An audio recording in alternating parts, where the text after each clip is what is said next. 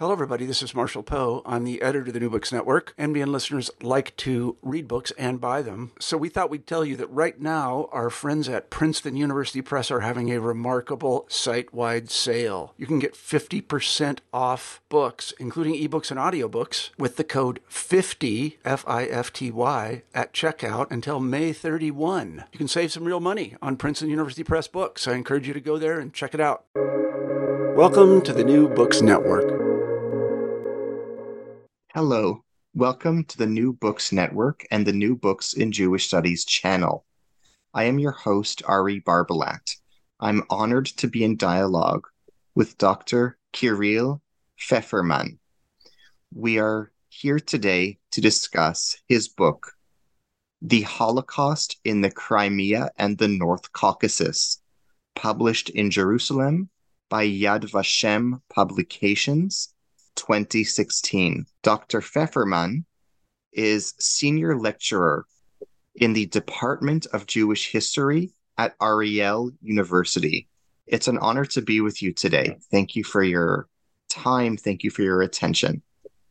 Uh, thank you very much, Ari, if I may. And you know, it's also you know a, a big honor and a big uh, uh, opportunity to present my ideas uh, in this uh, podcast. Thank you very much, Ari, for, for bringing me here. To begin, please tell us about yourself. Where did you grow up? What formative events in your life catalyzed the scholar you would become as an adult? Well, I was born in the Soviet Union of blessed memory. Uh, many years ago, I grew up in Moscow in uh, as, as usual Soviet Jewish child, uh, pretty much detached from uh, from his uh, Jewish roots. We did know in the family that there was a Holocaust, uh, and uh, it had you know it was the Jewish event par excellence. but fortunately, not, no one in our family perished during the Holocaust. The men all fought in the Red Army, and but none of them was uh, was was killed by the Germans uh, during the Holocaust, but only it was in the air. Uh, so with this, with that knowledge, I made Aliyah to Israel in 1991. Uh, and since then, um, professionally, I I I work uh, in Israel academic setting. I uh, I'm I I got all my academic degrees uh, in Israel in the Hebrew University of Jerusalem, uh, and uh, I still, of course, I'm still very much uh, uh, affected by my Soviet upbringing and the and the, all this East European up, upbringing. upbringing. Uh, but you know, at the same time, we are very much affected by by you know by our you know new in new country that we came into to Israel and Israeli academic approach. And I don't see any major milestones, you know, which uh, uh, affected or brought me to to engage in Holocaust uh, research. Uh, probably, this is my guess, is, is this is a sort of uh, um, of expression uh, of uh, the way I express my my suppressed East European Jewish nation, Jewish nationalism, and to to remember these events for myself uh, and also to let other people uh, remember and reflect on these events. Uh, some of the, most of them are not widely known to, to general audience. What inspired you to write this book? What message do you hope to convey to readers? Mm, I found, and my supervisors uh, uh, recommended me also to to look into this area. That this area was uh, generally overlooked in Holocaust scholarship. It, when I say this area, I actually mean two areas. This is the southern Russia, southern Ukraine, southern uh, so the south of Soviet Union, the Crimea, and the North Caucasus. Uh, first of all, it was all overlooked. Second, there are there are so many interesting and unprecedented events uh, taking place there, even by the standards of Holocaust. Uh, that it does make sense to bring it to to, to general uh, to, to, to general public for its uh, for, for, it to, to, to pass a judgment on. Um, and this was the idea. And also, you know, I would say, as a Jewish, I also thought about that, you know, these people uh, deserve to be, the people who perished there during the Holocaust deserve to be uh, to be remembered. And my book serves as a sort of, uh, of a memorial for, for, for them. What are the primary themes in your book? What quote unquote story does your book tell? Uh, there was uh, there were several uh, topics there. One of them was general, which is uh, which uh, uh, which is you, you can feel everywhere where the Holocaust took place. The, the, European or Ashkenazi Jews were killed there as anywhere else. And in a sense, these regions, you know, are ordinary Holocaust areas. Now, the unusual story relates to non-European Jews and the ways the Germans try to solve uh, their problem. Uh, put it otherwise, to what to try to figure out to what extent they were Jews, uh, uh with all that entailed at that time, and the ways these people try to evade uh, or to avoid uh, this predicament uh, and um, how the local population, which was less Slavic and more indigenous, uh, tried to protect the Jews or you know non-European Jews, or simply remained indifferent, like in many other places. And of course, since these areas uh, um, host uh, uh, a large uh, Muslim population, this Islamic factor is very important for us. you know, to understand how local Muslims were involved on you know, during the Holocaust, uh, you know, uh, either as perpetrators or bystanders or helpers. What would you like listeners to get out of our interview today? Mm, to to to you know to to let more people know about the the events i would say that it is very important especially since uh, new uh, war is uh, is waged uh, is been waged now in europe and uh, uh, probably people in the west hear some geographical names for the first time in their life and by bringing this story to them uh, this old story is uh, half forgotten. We just try to uh, mm, to tell them that other events, no less tragic, had taken place there. You know, not so long ago, by the way, uh, and um, probably it will they will better understand the complexities of uh, of the Jewish Holocaust.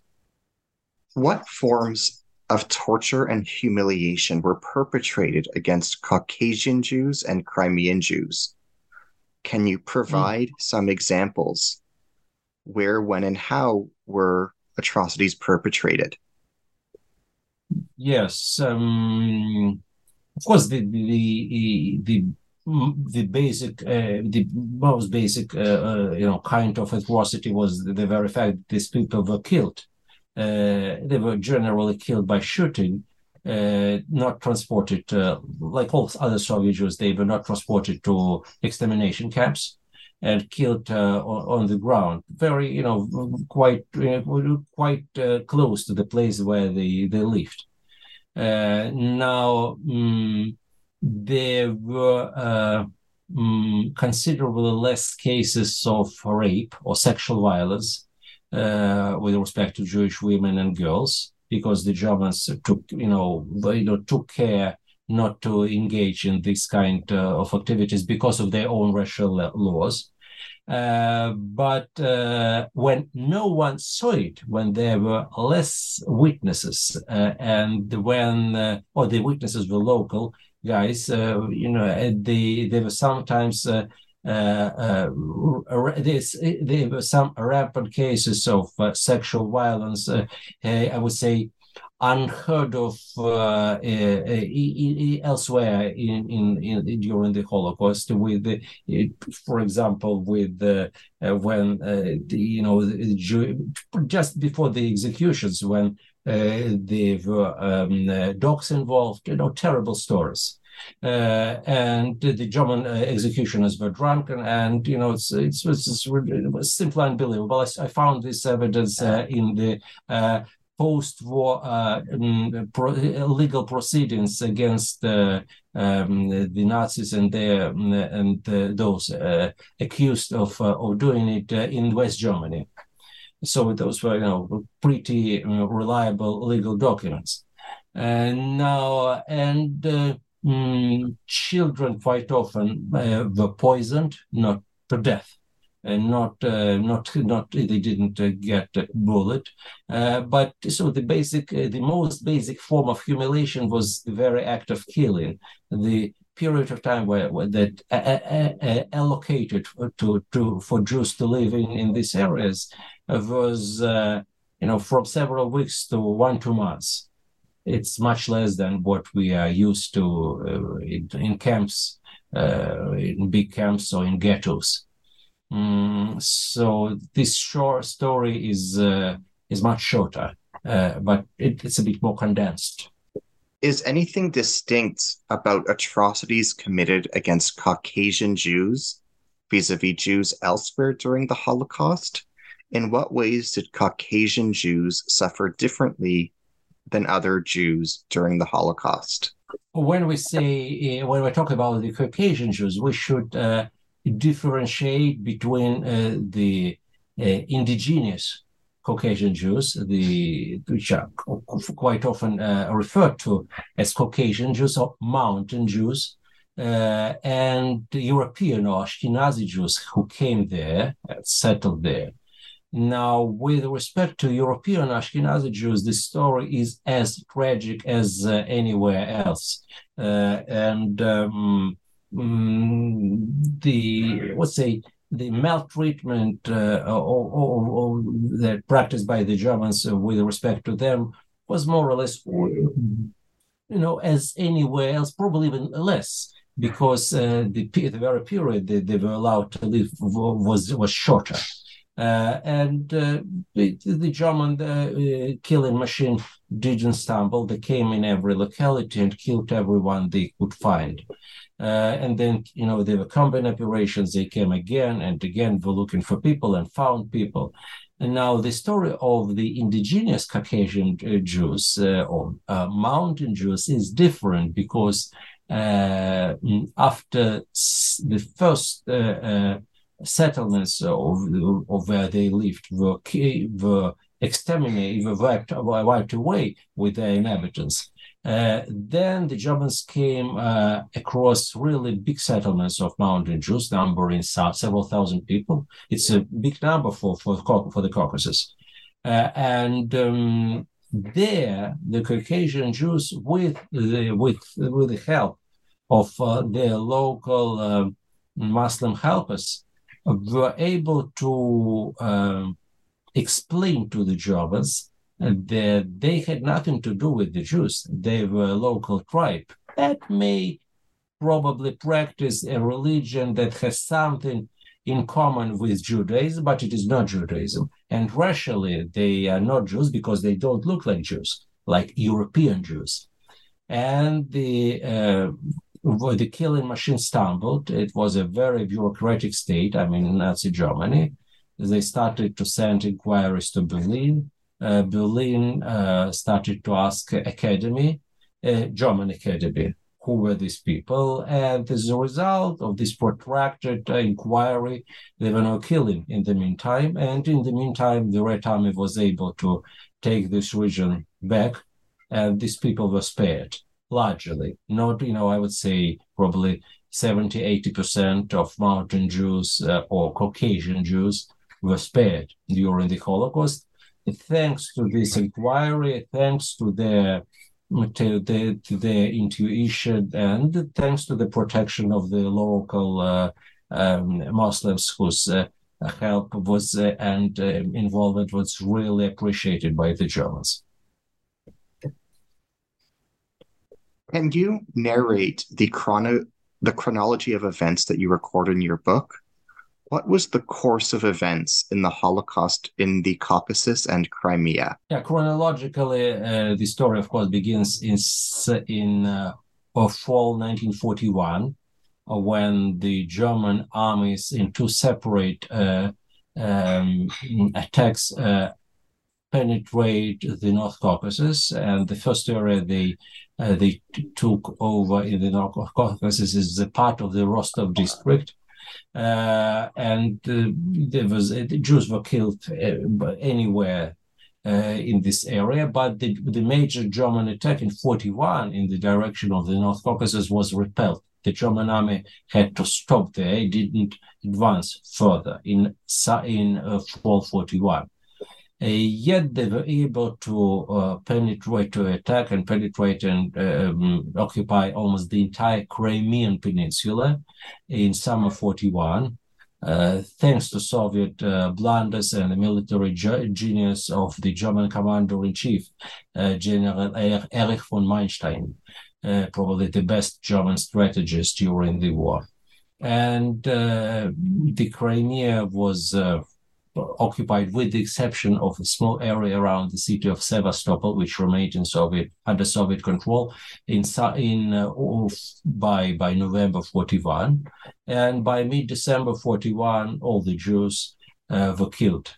They put it otherwise, uh, the army was as anywhere else was followed by the SS killing squads who you know who that identified and killed all the Jews, and there were quite a number of them in the Crimea. It was a very important uh, area of Jewish settlement uh, before the war, and despite the fact that some of them managed to evacuate or escape. Uh, a significant number, probably one third of them, or even one half of them, remained and were, were, were, were killed. I have, I have only finished the story of 1941. The story resumes in 1942, of course, and in 42, this is the story. Uh, the story mainly uh, relates uh, mainly to the Caucasus, when the the entire almost the no, not almost the bigger part of the Soviet North, North Caucasus was taken over by the Wehrmacht uh, and uh, the German armies uh, stopped more or less in Chechnya. and um, to the west of this line, Jews were killed in almost every place, with the exception of those settlements of mountain Jews that I have already mentioned. And uh, again, the army was followed by the SS, who, who with the reinforced by local collaborators, like in the Crimea, and uh, the annihilation was uh, was total. How much did Caucasian and Crimean Jews know about Nazi and fascist atrocities perpetrated against Jews elsewhere and against others elsewhere? What were the sources of news and information available to them to learn about events taking place in the Holocaust elsewhere? To what degree were they aware of events taking place in Eastern and Western Europe, in Ethiopia, in North Africa, in Vichy France? How much did they know about the Holocaust as it was being carried out elsewhere? Well, the major source of uh, information uh, in the Soviet Union could be this source was uh, uh either uh, official Uh, information uh, that was brought from this uh, from the you know government controlled uh, uh, outlets or rumors that usually came with or were brought by refugees. in this sense, both regions were, uh, were, I mean, the Crimea and the North Caucasus were pretty much a periphery. Uh, it means that mm, only local newspapers were accessible to local population and only in big cities. Uh, smaller cities and in villages uh, did not get this information. And of course, those Jews who lived there, and quite a number of Jews lived, especially in the Crimean rural areas. So they didn't know much unless this information was, was broadcast by, by radio. And it didn't have too, too often. The information was available in newspapers. It was not highlighted. Uh, even the facts that you mentioned, the Holocaust elsewhere, not all necessarily in this, within the Soviet borders, Vichy, less North Africa and Abyssinia, but Vichy, uh, Yugoslavia, all this was mentioned. You know, the fact that the Germans focused on the Jews was um, both highlighted and not highlighted and not highlighted.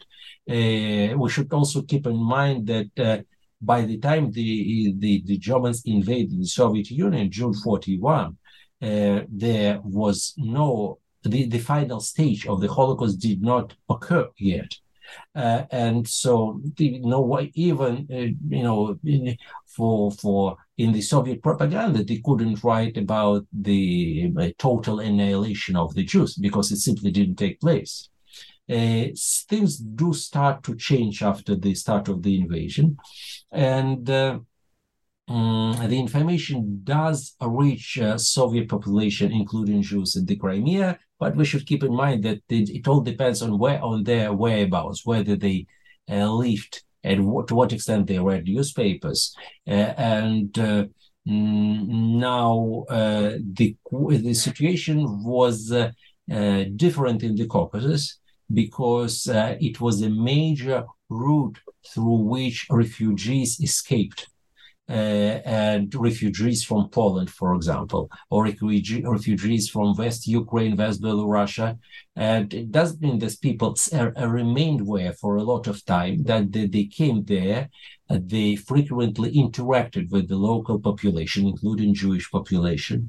The very fact that they escaped was meaningful because uh, local Jews could, uh, could understand, even without questioning these refugees, that something something big is going on. After all, such large scale population movements in the Soviet Union were unthinkable before the war.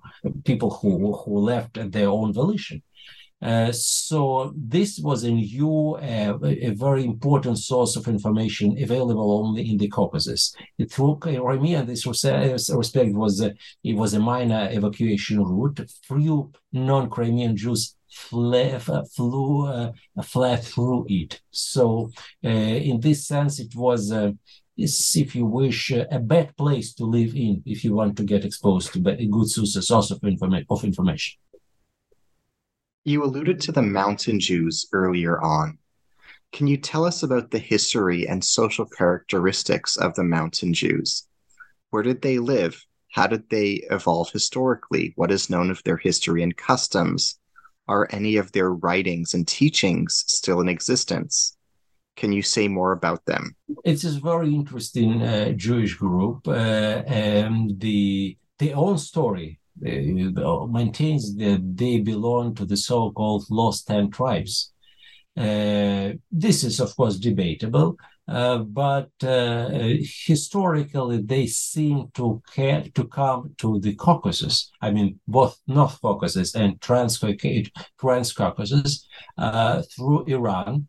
Uh, and their language uh, has common characteristics with with Persian language. and um, historically, this group seems to have split into those who uh, who uh, continued practicing Judaism uh, and those who adopted uh, local religions, mainly Islam. Uh, now, but they remained quite a number, dozens of thousands of Caucasian Jews uh, living in this region, in the Caucasus broadly defined. now, um, they were part of local population mosaic, and um, lived pretty well as far as we can judge uh, with with their neighbors.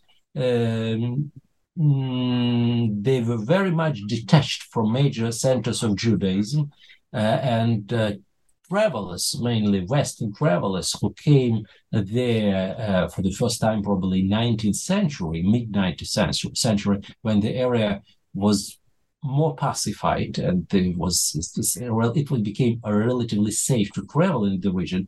They took notice uh, of this group because it was very unusual Uh, and uh, they visited their houses and they noticed for that they call themselves Jews, uh, but in sharp contrast to the rest of the Jews that you know these travelers got uh, used to seeing, Uh, they didn't know Talmud. Uh, put it otherwise, uh, probably, and this is the case, uh, the guess because they were detached by these high mountains and by this by the very fact it was a very violent region to live in uh, they were not exposed uh, to, to Talmud, and we can, you know, uh, surmise how long they were detached from the major centers of Judaism. At the same time, at the second part of the 19th century, 19th century uh, there became an interaction between these communities and uh, Ashkenazi Jewish Ashkenazi Jews, mainly in Lithuania, uh, and mountain Jews started to send their talented uh, boys to Lithuanian yeshivas, and uh, so this community became more engaged. and by the end of the Tsarist period, they even had a rabbi who came uh, to them from uh, from Jerusalem. This was a Sephardi rabbi, not Ashkenazi. Uh, so it started to evolve into a an ordinary Jewish community by by the standards of contemporary Israel, they, we have here uh, dozens of thousands uh, uh, of mountain Jews. Another mountain Jewish community, by the way, lives in America, New York. Uh, so, the, by the standards of contemporary Israel, uh, Israeli political uh, religious division, they are regarded as Oriental Jews. How much can you? How much did mountain Jews suffer during the early decades of, some, of, of Soviet communism. How did they cope with the Russian Civil War, the Russian Revolution, and the decades that transpired between the Russian Revolution and Russian Civil War and the and the Holocaust? Well, in many respects, mountain Jews, like many other minorities, uh, fared pretty well in the pretty in the pre-war period, in the two decades preceding the the, the Great War, uh, because they were uh, regarded as a privileged minority and uh, and, you know they were advanced socially uh, within the program which is uh, referred to in to in the West as a Soviet Soviet affirmative action. now, so these people got land free land. They've, uh, you know, they've got uh, promoted uh, in education, uh, in employment, uh, like other Soviet minorities, I must say. So, in many respects, we can say that not only did they not suffer particularly, but they've uh, benefited from Soviet rule, pre-war Soviet rule. At the same time, having said that, we should understand that, like anyone else, they did suffer from the Soviet, uh, the iron hand of the Soviet regime, uh, terror, uh, purges, all this stuff. Of course, uh, uh, had had a big impact on on them, like on anyone else. Uh, but you know, so but so in this sense, this the picture is more or less balanced. the you know the but, but we should keep in mind that you know it was not only about being uh, you know, about suffering. It's also, you know, a story of uh, of a huge social advancement in the pre uh, uh, period. What forms of plunder did Nazi Germany engage in in the Caucasus and Crimea? Crimea. What was stolen and taken? Who were the victims? What has become of their property? How much is known of the fate of looted objects. Mm, he, like anywhere else, the German army and its soldiers, of course, were involved in plundering uh, Jewish, in, in, looting Jewish property. Generally speaking, we should say that uh, the East Europe, including its Jewish population, was much poorer than Central Europe or Western Europe. So even German, the German soldiers were banned on looting there was much less that can be taken from them. Uh, now, it doesn't mean to say that nothing was taken, not at all. But uh, so the, there were no objects of art, for example, and no, you know, no, uh, much less gold or valuables that could be taken from Jews. Um, on the whole, uh, the Jews, uh, were, you know, were deprived of um, their uh, gold, their um, jewels, their um, and gold. We, you know, we, we're talking about, for example, uh, uh, objects made of gold, but also gold, uh, golden teeth, like anywhere else, which were taken from the corpses of those who were executed. and personal objects like watches, uh, which were almost immediately after the execution uh, so were taken from, from the hands and uh, awarded to those who took part in the executions. Mm, in addition, of course, uh, Jews uh, had uh, some property, houses or apartments. This property was originally transferred to to local to local people. Uh, identified with the local regime who supported uh, who supported the local regime so it was a kind of a reward uh, for them uh, to their, given to them for their involvement uh, on the German side. and um, Mm, the same took place also in the Caucasus. I say I would say that in the Caucasus the uh, dimensions of plunder were bigger because uh, a significant part of the Jewish population uh, killed in the North Caucasus was made up of refugees who came there from more prosperous uh, Western regions of the Soviet Union. And refugees, uh, by virtue of being refugees, they take all their stuff, including all their valuables, with them. And uh, this is and and this uh, this they, the Germans you know found it at the very last moment when these people were executed. So uh, they were richer. This the average Jew uh, killed in the North Caucasus was richer than the average Jew killed in the North in the Crimea. Uh, of course, but of course, we should say it's uh, when I speak about richer or poorer, all by the Soviet standards. It was a very poor region, um, and as compared to to Europe, even East Europe, uh, beyond the Soviet borders. Uh, so people were much poorer. Uh, but still, you know, they were they were planted and their property was was looted, uh, you know, on a very scratch, actually uh, on an unlimited scale.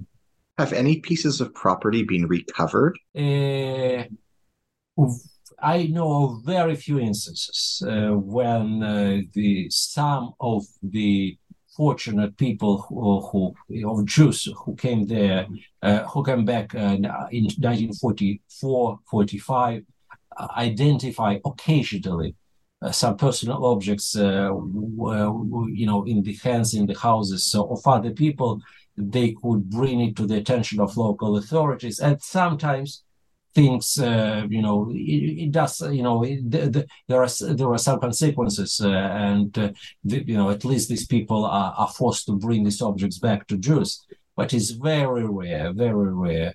And uh, the you know a very exceptional case. In other cases however uh, the property the, the property that was taken from Jews uh, was was returned to them uh, probably not all the property, but part of their property by the authorities. Uh, I would say it had let it had less to do with the fact that Jews uh, deserved uh, the you know from the authorities point of view uh, this uh, property but the authorities didn't like that local people are strongly identified with the German regime received this property so this was the, the, the one uh, you know, the one list of one uh, order of priorities for the government. So, and the you know, in these cases, they acted in in Jewish favor. Can you comment on massacres of Jews in the Caucasus between 1939 and 1945? Mm, so the the they were uh, uh, the major massacre uh, massacres took place uh, in 42, in uh, fall 42, uh, when the German armies uh, occupied a significant portion of the part of the North Caucasus, and uh, everyone was was killed. Every Jew that the Germans were able to identify was killed, in general to the execution sites. Uh, and the specific assigned time and was killed. Uh, and uh, we are talking about several killing operations that took place in September 42 in in the area around, around Soviet uh, reserves um, in the cities uh, like uh, Kislovodsk or Mineralny Vody, and um, generally Jews were assembled and brought to this area and killed in one day in order to make things easier logistically for the Germans to, to kill them. Uh, it doesn't mean to, say, it doesn't mean that you know Jews the Jews were not killed prior to this point or after this, po- this point, but uh, it was uh, it was then it was not a, a, an individual kill kill an operation, and people were simply killed uh, next to the house they, they used to live in. Um, so uh, the, the the major time uh, the major place is uh, September forty two uh, in the around the city, Kislovodsk and Mineralny Vody. In what ways did women suffer differently than men among Jews in Crimea and the Caucasus? In many respects, this uh, the Holocaust in this uh, area had uh, much more impact on women than on men, because men very many men of, of draftable uh, age were enrolled in the army. Uh, it was a compulsory draft, of course. Uh, and uh, as a result, the, army withdrew there, or they killed uh, in action, or they fell into captivity. Even if they killed, if they, if they were killed, uh, we don't count them as the victims of the Holocaust in this specific area. But some of them were fortunate and were spared, they were not killed. And now, so it, what remained were women, children, uh, and very elderly people who didn't escape. So, in very many escaped, this uh, the demographics, uh, the demography of uh, of uh, of the Holocaust in this area uh, indicates that Jews, that women, you know, overwhelmingly, overwhelmingly killed because they were simply, as I said, less men. Um, now, mm, in so it was uh, uh, the, the predominance of women among uh, the Jews in these areas also gave them mm, some chance uh, to survive that men did not possess, and mainly because uh, because of because uh, how did the uh, process of identification whether a person was Jewish or not uh, was was carried out? Uh, it was mainly it had mainly to do with the physical examination, and Jewish men were uh, identified uh, quite easily for obvious reason by you know because of circumcision. I will say a couple of words about it a bit later. But women if they were fortunate and didn't look Jewish. Well, of course, we're talking about stereotypes, but these stereotypes are pretty much, uh, you know, influential at that time, had, had a lot of uh, impact at that time, and very many people were killed of, of, of, you know, who were Jews or who were suspected of being Jews were killed because of these stereotypes, even if they they, they were no supporting documents. Uh, so if uh, some Jews, Jewish women were able to convince uh, Germans and local collaborators that they were not Jewish, uh, and uh, they did have a chance by virtue of being women. Also, we should keep into mind that uh, the collaborators and the Germans in charge of the of, of the Jewish question were men, and sometimes we can we don't feel if I, I don't think that you can find it in the book, but I do find you know traces of it uh, in some testimonies that sometimes uh, an interaction could, an, an interesting interaction could take place between uh, an interrogator, Russian interrogator or German interrogator, and uh, a Jewish woman. And uh, sometimes, pretty rare, but still there was a chance, a slim chance, but still, uh, that, you know, this, um, the, the Germans and collaborators in position of power um, displayed, um, how would I say it, not tolerance, it is of course not a proper word, um, mm, did not push it to the end. Uh, and uh, I attribute it to this uh, to this gender factor. Uh, and of course, this gender factor did not work when the uh, when the when the person whom they interrogated was a man. Uh, and so this is a story, and this is a I would say story where still very many things are not known to us, uh, and um, mm, there may be more revelations over time in this area, in this uh, field. It's, but generally speaking, of course, uh, we're talking on the about survival. You know, ma- very marginal figures of survival, even with all you know, with this or uh, with all these uh, specific skills uh, that some Jewish women displayed it, the survival uh, rate was extremely low uh, in these regions, extremely low. We're talking about, you know, one, uh, you know, less than one percent. How was food consumed during the Holocaust in the Caucasus? What was eaten? How did famine and malnutrition play out? Uh, these were both areas, by the way, that were impacted before the war by the Soviet famine, handmade famine in early 30s. Uh, and uh, we can definitely speak about Holodomor, uh, you know, even though this, regardless of the fact whether it was, uh, it, it had something to do with Ukraine or not, but it was, uh, the, the, the results were more or less the same, devastating.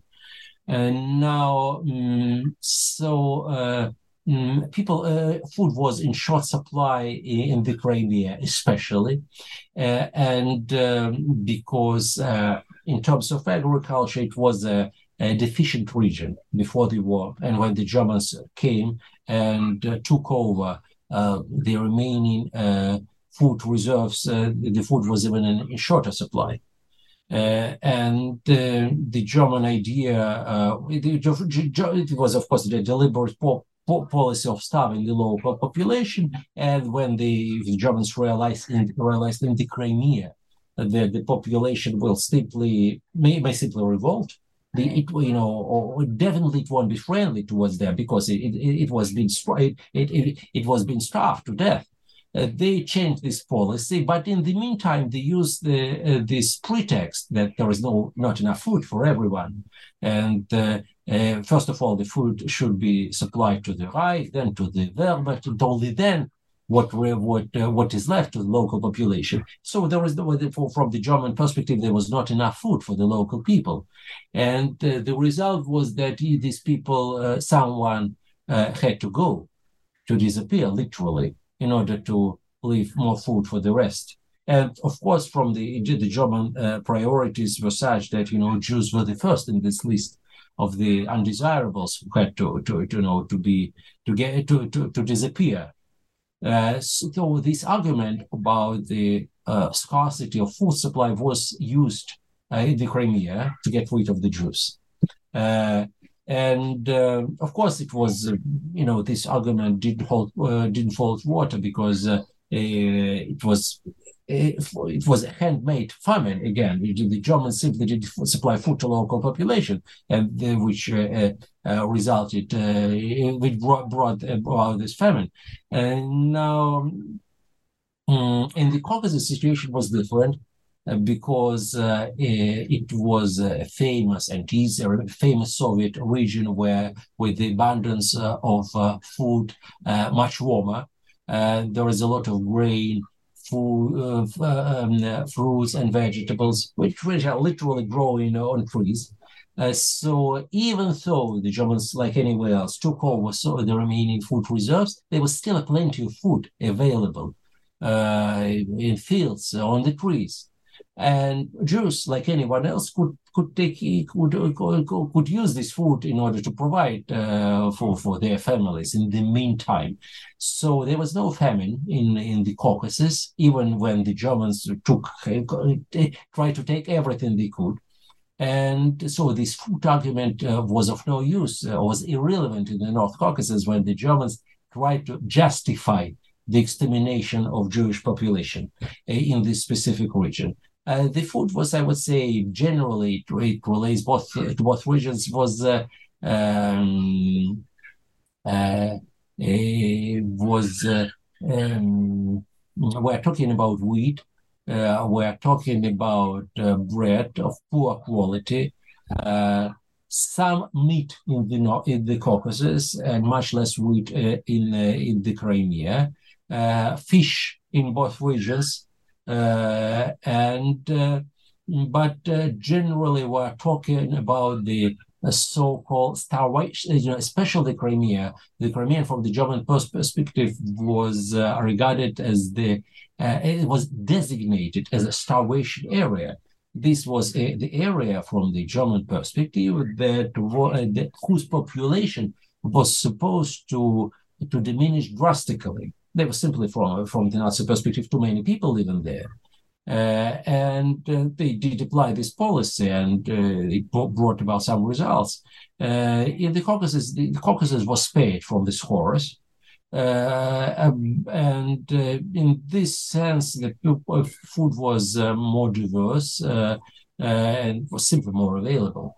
Um, and if in the Crimea a Jew, a wandering Jew, could survive during the months of the German occupation uh, by wandering around and uh, gathering this food that, as I said, uh, was growing on the trees, literally.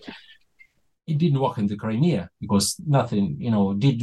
First of all, the German occupation was much more protracted, and second, you know, the winters are, are you know, are much more severe, and you know, much less uh, was growing there of the trees. Uh, so this was the food factor, in short.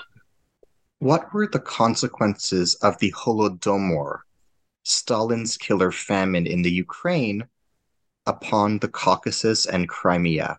How were Jews impacted? Well, first of all, we should say, as I said, you know, the Holodomor does, you know, you know, does have a lot uh, in common with what uh, transpired in both those regions. Uh, also, because uh, it borders on Ukraine or, Ukra- or Ukrainians were part of the local population mosaic. Uh, but back to the Jewish story, um, Crimea fared relatively well in the 1930s, uh, or uh, to put it more exact, uh, the Jewish Crimea fared relatively well, not because they, there was no starvation, but because at that time, a Jewish rural population and a significant part of the Crimean Jews lived in the countryside in so-called Jewish villages. They were supported by joint or Agro-Joint, the American Jewish money that you know that were invested in and uh, continued to be invested in these uh, Jewish villages. I can say tell you on a personal note that my my own family or grandmother's side they lived in one of these Crimean villages.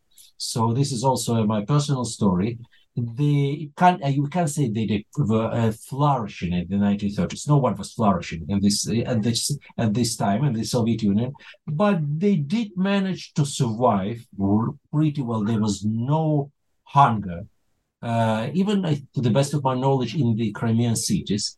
Uh, and in the villages, the situation was even better, especially the Jewish villages, thanks to the support of the American uh, brethren. Uh, in the Caucasus, the, the, results were really devastating, like probably like in the Crimea, like in the in Ukraine itself, uh, and uh, uh because of the because of famine, because of uh, like anywhere else, the uh, people who were skilled was, in, with with you know in um, working land, they were arrested, they were deported, and there was a huge devastation. uh, in the region, which once boasted of being a major uh, Russian production area. and in the 1930s, there was a real starvation, and local people stuffed, uh, suffered enormously. Uh, so, in this sense, even though it was a, a, relatively blessed region in the sense that you know, by you know, nature itself gives uh, gives a lot of food. People in this region learned to appreciate food uh, and uh, learn to live, uh, learn to um, um, to eat less, and to you know to um, to um, have more reserves, of food stock. Uh, because you know the uh, you know the, it, it, it, the Holodomor it, it, took place only recently. They all remembered it. Uh, so in this sense, these regions were a bit different, probably not even a bit different, different. To what degree did children suffer differently than parents and adults during the Holocaust in Crimea and the North Caucasus? Mm, the big story I would say in this respect that I should mention is the story of orphanages. Uh, there were quite a number of uh, institutions, uh, all, all, of them run by the state, uh, that existed uh, in, in, the pre-war Crimea, and some of them were relocated or evacuated to the Soviet hinterland, and including by the, that time in the North Caucasus. North Caucasus by 1942, by the first part of the uh, 42, was regarded as a safe area. So they were removed from the Crimea and brought it to the North Caucasus and swept. Uh, quite uh, almost all of them were swept by the second uh, German attack in summer 42. So mm, there were Jewish children uh, Jewish in these orphanages. Uh, um, and uh, when the Germans came, it is major, mainly a Caucasian story they were, they, they were pretty much they uh, they learned pretty quickly. That there were orphanages uh, and there may be Jewish children placed there. Uh, so the story is uh, you know is uh, is going uh, it, it, goes goes on as follows: German officers arrives in such an institution, talks to the principal and asks him whether you have whether he had Jewish uh, children, and he says, you know, please give me the list. Uh, if not now, I can get back tomorrow. Uh, and uh, then uh, a principal, sometimes assisted with by some members of his staff, decides who will be placed on this list. Uh, generally, we should say, of course, that you know he did have uh, uh, this information at his disposal, uh, because in Soviet Union everyone was required. The, the uh, information about ethnicity was an essential part of what uh, of of population registration. so. Mm, and the next day, the German officer came with, with soldiers, and they took the children. and sometimes uh, some nurses. And I don't know any cases about the principals being involved. Nurses did feel that something wrong, something terrible was going on, uh, and spared one or two Jewish children or let them escape from the orphanages. And then they simply had to survive uh, on their own in the region they didn't know at all.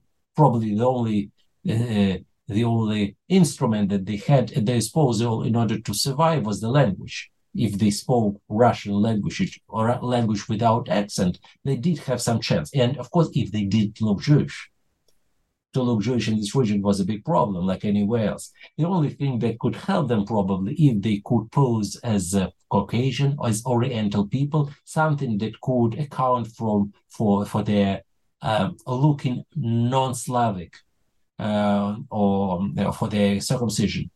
Uh, so it was a big gamble. The survival, uh, the, the, the survival rate was still very low, but there was still chance. But generally, the uh, especially small children depended on the goodwill of these principals, and these principals mainly took care of themselves. what was the role of the Romanian military in Nazi and Axis military operations in the Caucasus and Crimea? Can you just can you describe what Romania contributed to Nazi and Axis conduct in these regions? Well, the Romanian army was involved uh, in uh, fighting in these in these two regions. Uh, it played a subordinate role. It put it otherwise, uh, they were uh, the German uh, staff decided where these armies, where the, these Romanian units would be sent.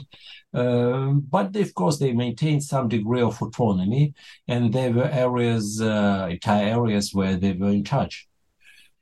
also in charge of the local Jewish population. Uh, they had some skills, for example, in mountain warfare, uh, and were instrumental in in uh, in German successes, both in the Crimea and the, and, uh, um, and the Caucasus.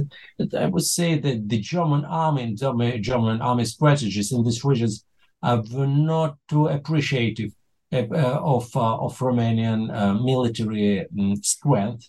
they were regarded generally second-rate soldiers, uh, and um, with some degree of well, you know, it's not without um, not without reason, uh, but of course the racial factor did play a major role in the German uh, uh, appreciation of uh, or uh, non-appreciation of Romanian role, uh, and. Um, with so but they were instrumental you know there's simply not enough german uh, forces in many many areas. They were uh, these areas especially the caucasus was a huge one so the, the, the germans were uh, the german uh, own manpower was always uh, not sufficient to maintain efficient control uh, of this region. So the the, the, the romanians were, were, you know role was cruel in you know in filling in these gaps. Um, now, the Romanians were, um, you know, they had a, a, a, particular role to play in in the interaction with the Jewish population, because uh, by many standards, it's not only a, a, Crimean or Caucasian story; it's a general story of the Holocaust in the East, so to say, the Soviet Union. Uh, that um, Romanian soldiers were um, uh, uh more corruptible the uh, uh, than the Germans, and they were more eager to take bribes from the Jews, and the Jews quite quite quickly realized it. and but what is striking is that Romanian soldiers frequently did something in return. Uh, it's that you know it, it is uh, to put it otherwise uh, the german soldiers and even officers also took bribes from time to time that did nothing in return. Uh, and the Romanians, this is a you know interesting topic, did something in return. They could protect Jews, that could send them to you know not to their destruction, but to you know to invent some sort of forced labor for them in the meantime. So this bribe could uh, be a weighty factor in delaying the death verdict.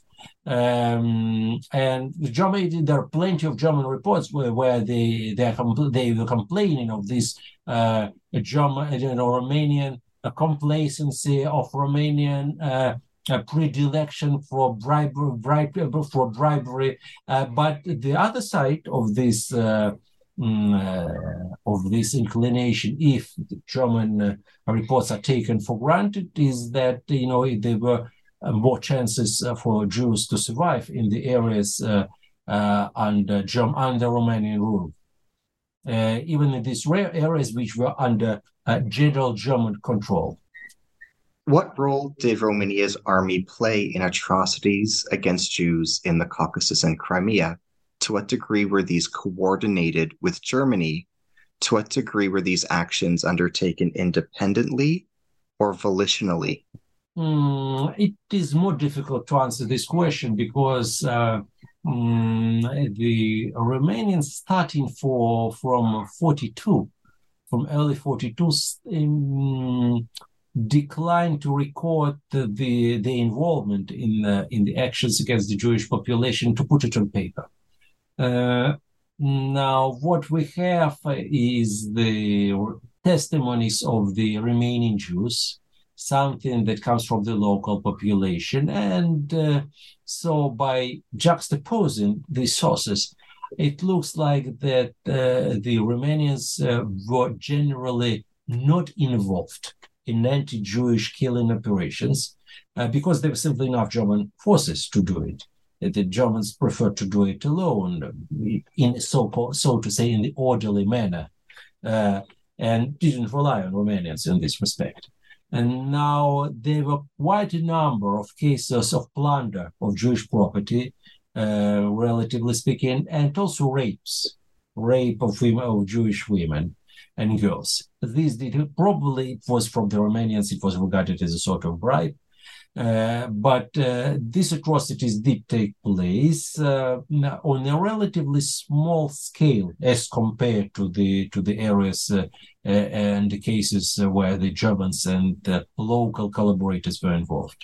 And but with respect to the conduct of military operations, the Romanian army was pretty much involved. As I said, it was an efficient force, especially in mountain warfare, and uh, in the was uh, was was active in fighting uh, in the Crimea, especially. Can you comment on the geopolitical significance of the Caucasus and Crimea? What resources were of interest to Nazi Germany? What was the nature of Soviet Nazi competition over such resources? How did the Caucasus figure into Nazi grand strategy toward the Middle East and Central Asia, how did it figure into war plans against the Allies? Well, the Caucasus, of course, was particularly important uh, because uh, because uh, of its uh, geographic uh, geographical location, being um, being in possession of very significant, most significant oil reserves, uh, that belonged to the before the war to the Soviet Union, and the German uh, Germans, of course, wanted uh, to grab it, to, to, to, you know to, to grab it. Um, actually, Hitler mentions the Caucasian oil, which at that time was uh, basically available both in the North Caucasus, but even more in the Transcaucasia, uh, in the area around Baku, Azerbaijan.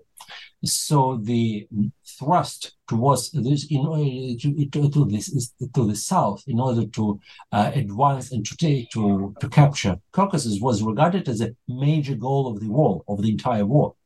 Uh, so in this sense, the North Caucasus was a, um, a, springboard to to the Caucasus, and of course the entire Caucasus, even though it possessed a value in its own right, it was also a springboard to the Middle East uh, to in the south to the south of uh, Soviet Caucasus-led uh, Iran, a country whose population and government was were pretty pretty friendly to, to towards Nazi Germany before 1941, before this country was actually occupied and taken over by the Soviets and the Brits.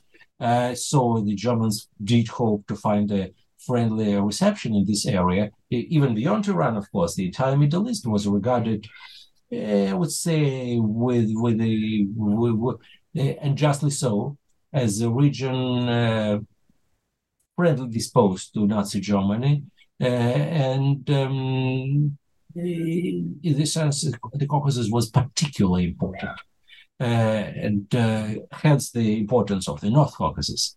Uh, the um, so the big what we should keep in mind in this respect is oil. It was uh, probably the first big war uh, for resources, and oil was the major resource. The major source of German oil was in Romania. And very quickly it turned out that uh, there was not enough oil uh, in Romania to uh, uh, to keep German war machine rolling.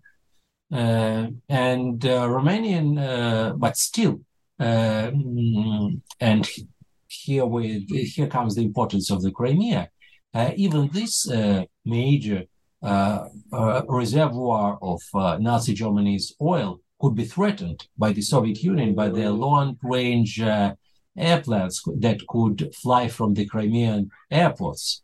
So, in this sense, uh, the possession of uh, uh, of the Crimea with its airports was absolutely essential for the German for Germany uh, to you know to maintain warfare. This you know to to to protect its uh, the its only uh, major war oil reservoir, um, and besides the Crimean Peninsula had a strategic importance because uh, actually it uh, the possession of, of, this peninsula enabled the country uh, that controlled it to uh, control probably a significant part of the uh, Black Sea and even Turkey and to exert influence on Turkey. You know, the Turkish neutrality was a big factor of that time. Who would be able to exert more pressure on Turkey to force it to join the war on its side, either on the Axis side or on the Allied side. And um, mm, for the Turks, it was, of course, a big factor that someone, you know, with the, who controlled the Crimean Peninsula could threaten them immediately. Uh, it was, you know, a, a weighty factor of persuasion. Uh, so it was a big political game around this, so around these regions, uh, and uh, which uh, you know goes beyond the immediate strategic values value of of, of the Caucasus, of the Caucasus and North and the Crimea. How did Nazi Germany's ideology perceive the Muslims of Central Asia and the Caucasus, and also of the Crimea? How did Nazi racial ideology perceive Islam in general, and the Turkic, Tatar, Caucasian Muslims in particular. How was this different vis a vis the perception of other Muslim communities, such as Arabs or Bosnians or other perceptions of Muslims? So, from uh, from the Nazi standpoint, uh, standpoint uh, the um, uh, Caucasian Muslims or Crimean, Crimean Muslims. We're talking about the, Tatars uh, mainly, belong to Turkish people. And Turkish people were, you know, were not placed particularly high on the Nazi uh ladder, uh, actually at the very bottom, a bit higher than the Slavs, but not, you know, you know, not much higher. Uh, and still, by the way, they were high, placed higher than the Arabs, which were who were Semites, uh, very close to Jews in this sense. And uh, so the attitude towards uh, uh the Turkish Turks and the Turkish people were um, pejorative, but you know not uh, considerably better than uh, than to the, towards the Arabs. Um, Islam was a different factor. It um, mm, uh, it had some uh, uh, it, it was interwoven to some extent with the racial ideology, but was a different factor um, because uh, it was a religion. Religion is, you know, brings with it a different set of considerations, not ethnicity, not race. Uh, so Hitler himself had a very positive attitude towards Islam. It was regarded as a, a great religion of war. He even expresses uh, not once um, mm, he's sorry that the, historically German tribes did not embrace Islam and instead embraced Christianity, which was not a real religion of war.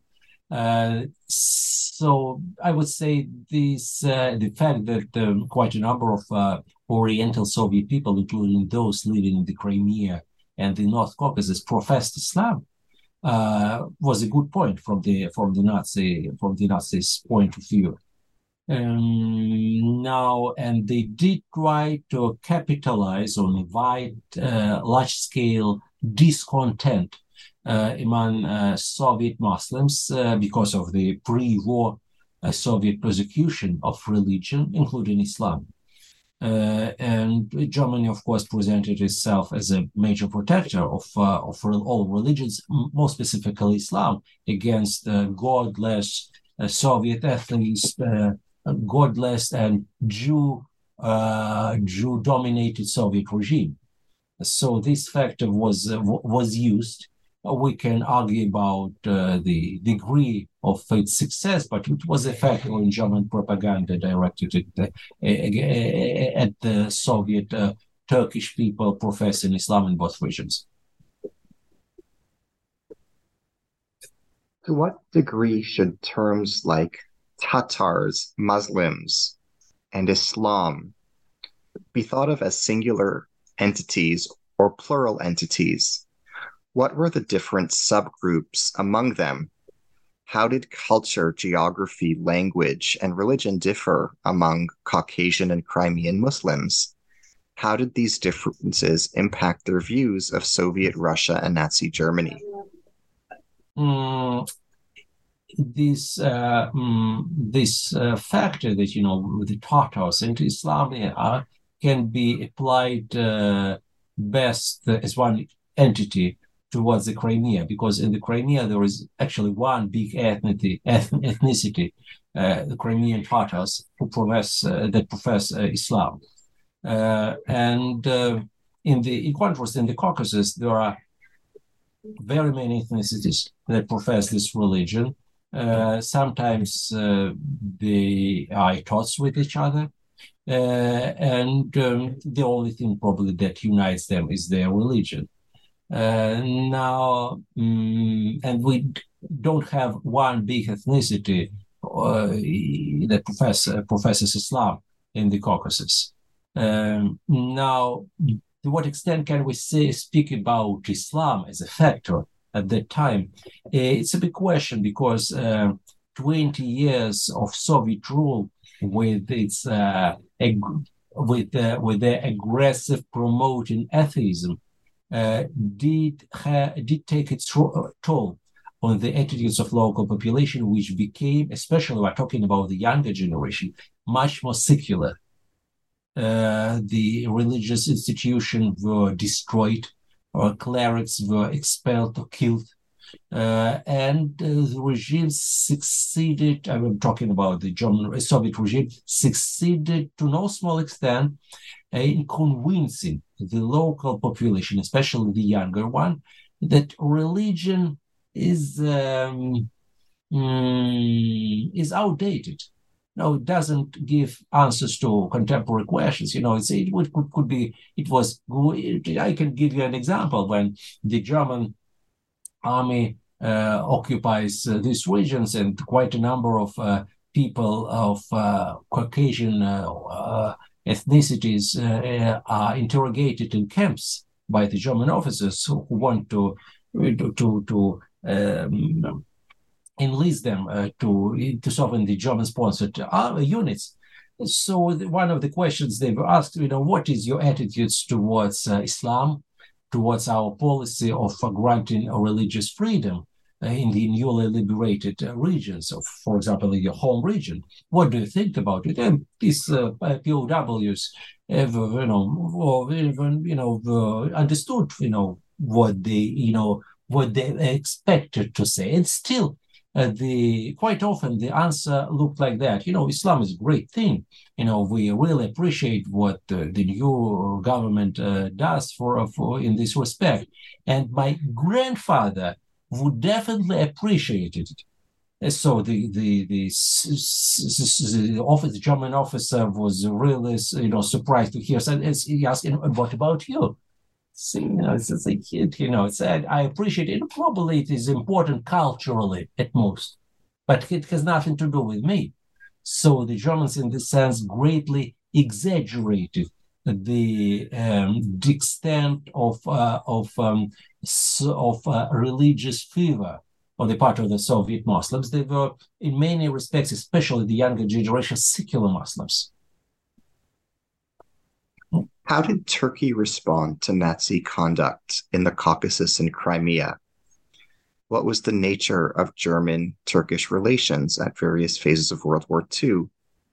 How did Turkish German relations unfold and evolve and how did events in the Caucasus and Crimea impact the relationship between the two? So Turkey definitely felt uh, this cultural affinity with uh, Turkish tribes, Turkish people living in this region. This is a historical process. It didn't begin in 1941 or 42. Uh, historically, these regions even belonged to the Ottoman Empire uh, for, for, for, for centuries. So these connections did take place. It didn't. Uh, it didn't. Uh, uh, uh it didn't go away with the Russian occupation or Soviet occupation or Soviet Soviet rule. Mm, of course, Turkish circles, even in secular uh, Turkey did hope that these uh, ties, historic ties, uh, can be restored one way or another. Uh, and they were these people, this uh, affinity um, with the local Turkish people was regarded as an asset in this long um, struggle between the Russians and the Turks. Um, the Germans did try to play this factor by explaining to the Turks that now we are going to occupy this region populated by people with historic uh, ties to you. And probably it, you know, you can have a role in administering this role, in administering, administering these regions uh, and taking care of your people. The Turks were extremely cautious. I could say that means that you know uh, overtly. It, in you know in, in close talks uh, with the Germans, they did say it's a great thing. We, we hope for further collaboration, and you know, of course, under your protection, uh, we have no doubt that these people, this our our people, will flourish. We hope that eventually the younger generation will be sent either to the German universities or Turkish universities uh, to to detach them from the soft Russian influence uh, pernicious Russian influence. Influence, but uh, in public talks, they were very reserved. It says they, they, they kept neutrality because no one, even 1941 and 42, knew exactly how these uh, how the hostilities would end. Probably the the Soviets uh, could be victorious, and they will never forget, you know, that this that so the uh, Turks um, mm, broke their neutrality. Uh, so and the Turks, uh, you know, played uh, played this game um, in a very delicate way. Um, I think it looks like they did convince the Soviets that they were entirely neutral, uh, but uh, the Germans did appreciate the conne- these connections. The very fact that the, um, former vice chancellor was um, von Papen was placed as the German, uh, the, the, person who had a, um, a, um, a power to uh, of um, of reporting directly to Hitler was placed as the German ambassador to to Ankara was very meaningful. It, you know, and the German Germany were also playing a very delicate way with Turkey, so uncharacteristic for them in the Second World War. It was a, a rude power after all. It you know didn't take into consideration the interests of other countries. So, but in Turkey it was entirely different. You know, too much was at stake, uh, and the Turks seems to seem to have appreciated the German, uh, I would say, delicate approach towards Turkish people. They're cultivating their culture, they're cultivating uh, uh religious renaissance even though Turkey under Atatürk was an entirely secular, aggressively a secular country, but still Islam was regarded as a sort of, a, if you wish, a civil religion in the sense. So it was a big game also going on in, on this front too. Uh, and especially in 1941 and 42, when Germany seems to be that close to winning the war, at least on this front. Can you tell us about righteous Gentiles who helped Jews during the Holocaust in Crimea and the Caucasus? Mm, there were quite a number of people uh, uh, recognized by Yad Vashem. By way, the way, uh, for years I was a member of this commission to designate Righteous among the nations, so I know what I'm talking about, uh, you know, firsthand. Mm, the so they were overwhelmingly uh, secular. So, I put it otherwise, they didn't come, come from the ranks of the church, uh, the uh, or churches. Uh, they were very often uh, ordinary people mm, not people in the position of power, uh, neighbors. Sometimes uh, they were members of the extended family. We're talking about the so-called mixed families. Uh, in, sometimes Yad Vashem does recognize uh, these non-Jewish family members as righteous. Uh, mm, now, I don't remember any case when uh, the rescue was made um, because of ideology. The, you know, very important uh, motivation in West Europe, left ideology. So in the Soviet, at least in my region, so to say, the Crimean North Caucasus, this factor was not at play. Uh, even though uh, a number of uh, communist members of the Communist Party ideologically driven communists uh, did help Jews to survive, even though they were not recognized as righteous. Mm-hmm.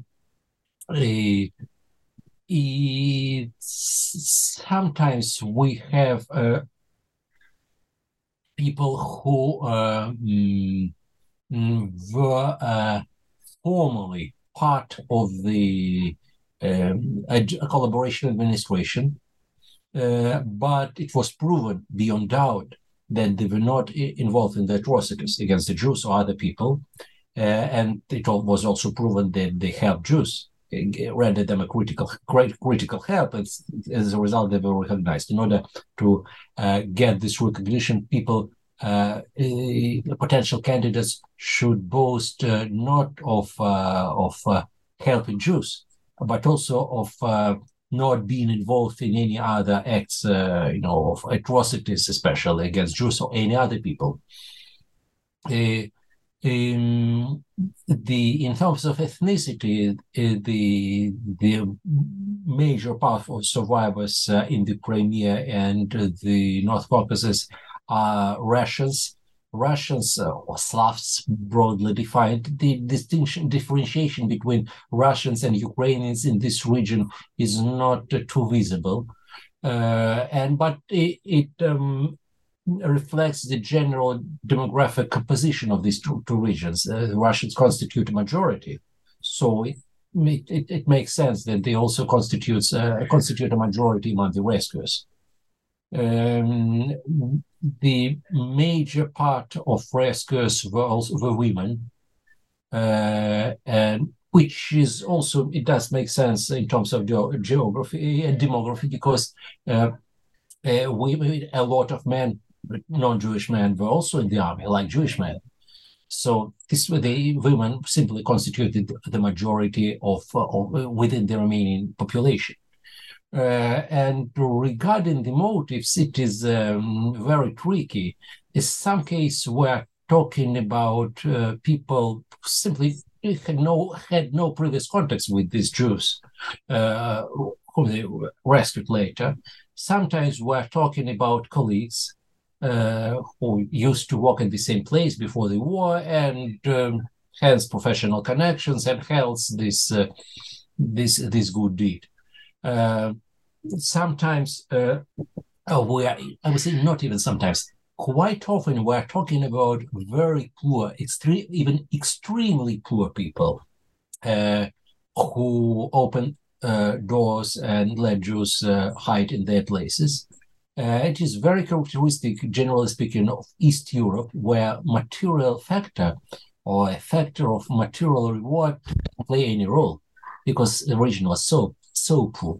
You you know and people did you know literal altruists uh, and uh, did good deeds for nothing you know for no special reason and you know for no for no and we didn't expect anything in return in didn't receive anything in return because jews were as poor as their rescuers. Um, mm, there were some however some cases i would say notable cases when uh, local non-Russians, uh, Tatars or, or, Caucasian Muslims uh, were involved in the rescue.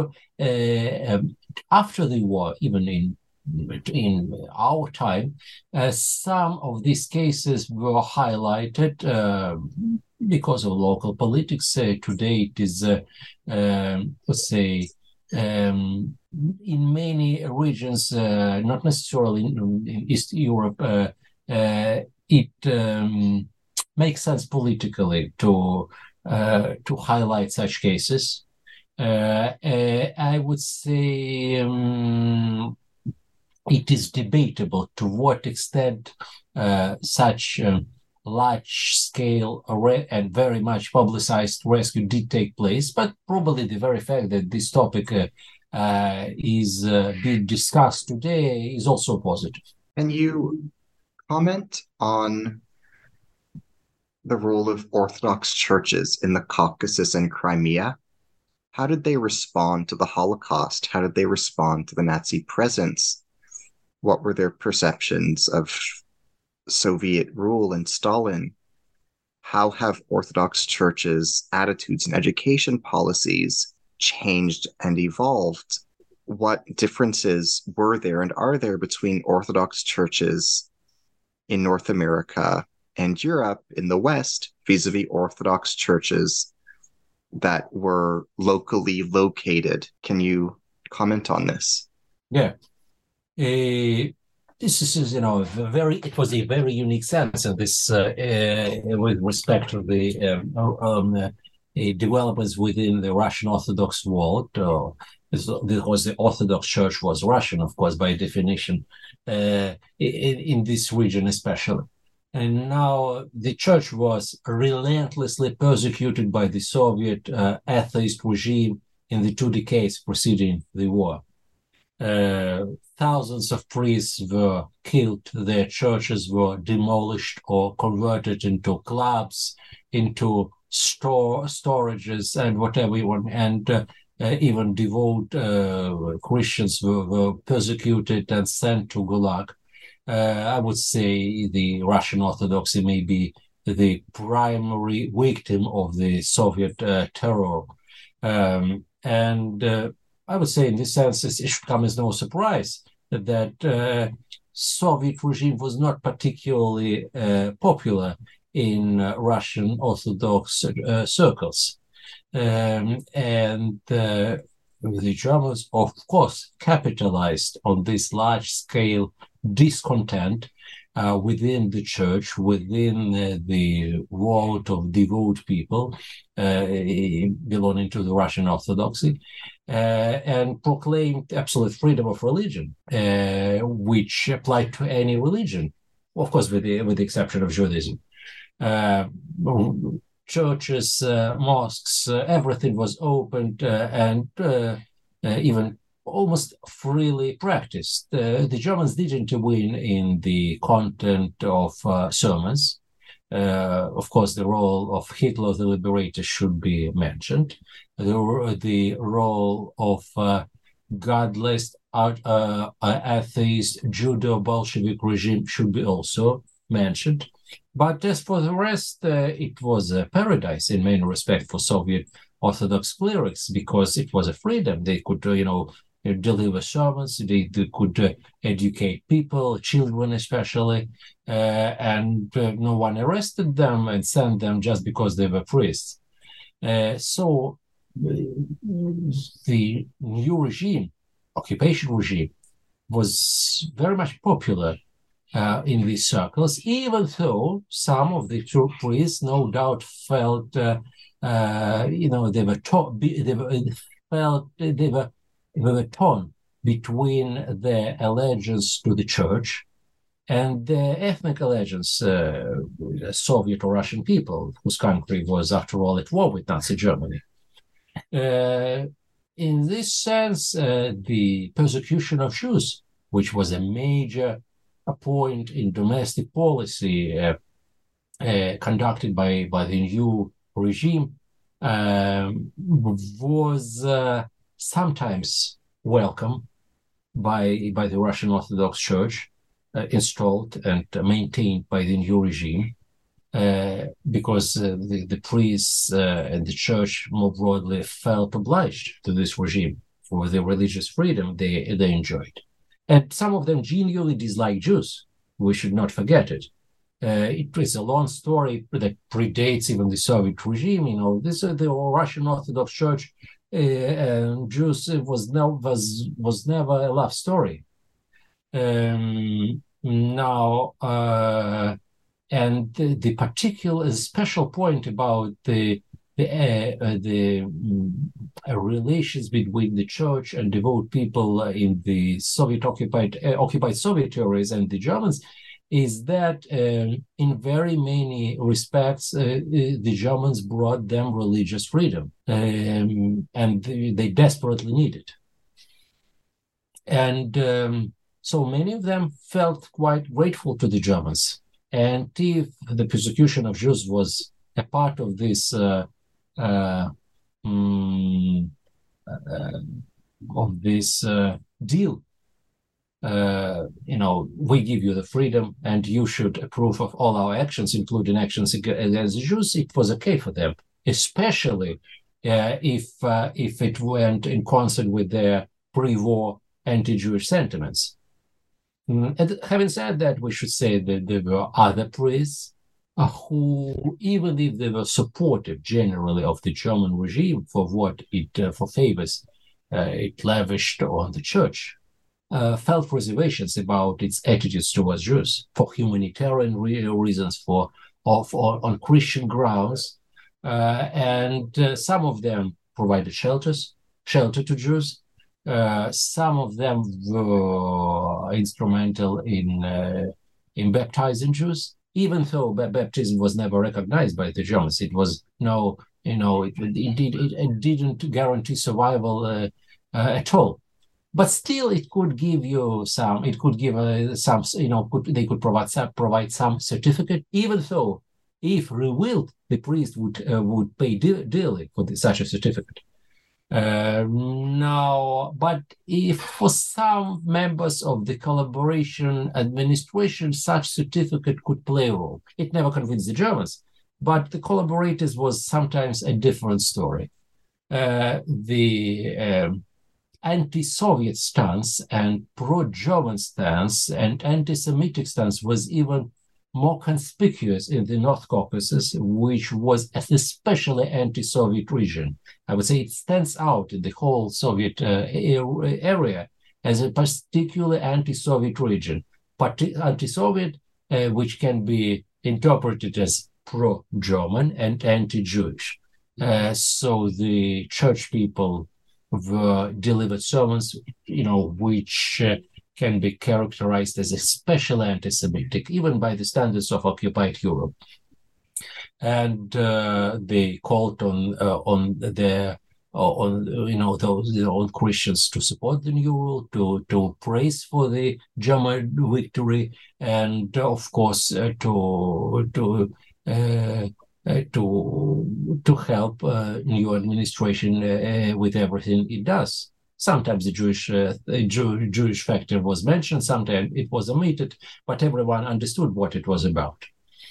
so um, it's not, you know, it's uh, I would say um, it is not. Uh, it's not uh, a case of North American Christianity, Orthodox Christianity, uh, self-reflective Christianity. It was a, a case of a very militant one, which only recently um, revived thanks to the German, uh, the arrival of the Germans. Uh, and um, it, so there, the, there was a case of also a split allegiance um, religious allegiance, as I said, versus ethnic allegiance, and in many quite often they were supportive uh, of the German rule. What were the dynamics of Karaite relations with Nazi occupation forces? What lessons can be derived from these phenomena? Is there any evidence of Karaite Jews being harassed or abused or deported to concentration camps? Is anything known of their fates. At the same time, your book also records examples of cooperation and collaboration between local Karaites and Nazi occupiers. What were the consequences and ramifications of such conduct for the Karaites? uh, I would say that uh, both communities, uh, Jewish uh, community and Karaites, uh, went uh, each went its own path for years, for centuries before the, the Holocaust. in, I'm talking, of course, about Eastern Europe, and the Crimean Peninsula is simply one of the areas where this divergence of path, paths took place. Um, so when the Germans arrived in, in, in 1241, uh, from very many uh, Crimean Karaites, uh, um, mm, this was uh, a different story. I mean, something that took place with the Jews took place with them. It has nothing to do with us, and we should ensure to make sure that it won't have anything to do with us. Uh, and it, it also makes sense because you know we're not them. Uh, mm-hmm. And um, mm, uh, I see so uh, the leaders of this community, informal leaders, of course, because in the Soviet Union, it this community was not run as a separate religious unit in, entity. I quite quickly realized that the best way uh, to um, convince the Germans uh, that they have nothing, the Karaites have nothing to do with the Jews, is to show them absolute loyalty. Uh, and like you know, in this sense, the Karaites were not an exception to the rule. Everyone behaved like that. You know, the it, was a case of either if you uh, uh provide an absolute loyalty beyond any doubt, or nothing can be taken for granted. Uh, and uh, this was the the Karaites cast their lot, and um, the uh, they aligned themselves entirely with the new rule, with the new regime, uh, uh, taking uh, some roles in the new administration. It was they were relatively educated by Crimean standards. So when the Jews left, there was a, a demand for positions where education, you know, was needed. Uh, they did play some role. I wouldn't exaggerate this role, but they were they were involved. Um, I don't know of any cases when they were uh, deported uh, as Karaites. Uh, of course, they were not deported to, to camps because, uh, especially extermination camps, because in the occupied Soviet areas, the procedure, the protocol was much simpler people were, you know, the, to transport them to camps was a long story. It was too expensive for the Germans. So people were, you know, the, the Germans usually got rid of uh, all these sus- suspects very close to, to, the to the places where they were seized.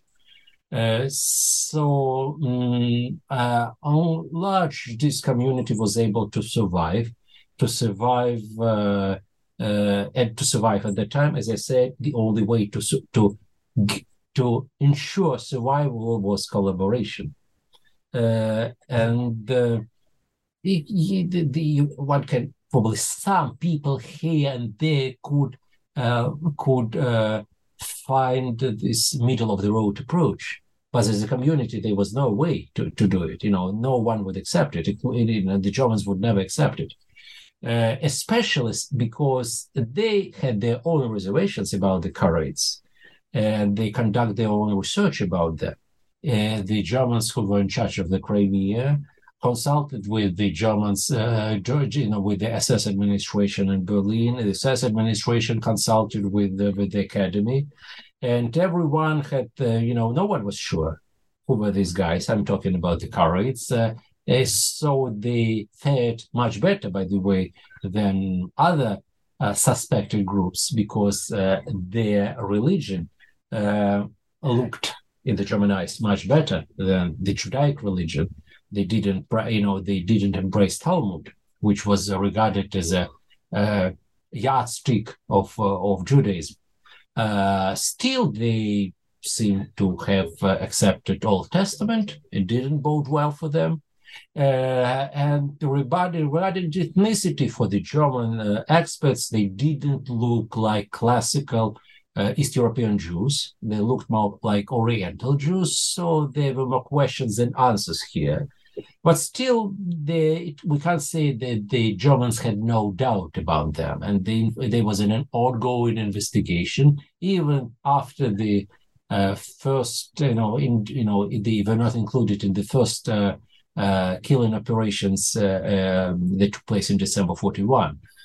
So it the city so the result was that this uh, Karaite community had to constantly proved to the Germans they were beyond doubt. So it was not a, a, a one-time procedure. They had to do it on a permanent basis to collaborate every day uh, and uh, as a community. And uh, this was the price people had to pay to pay for their survival.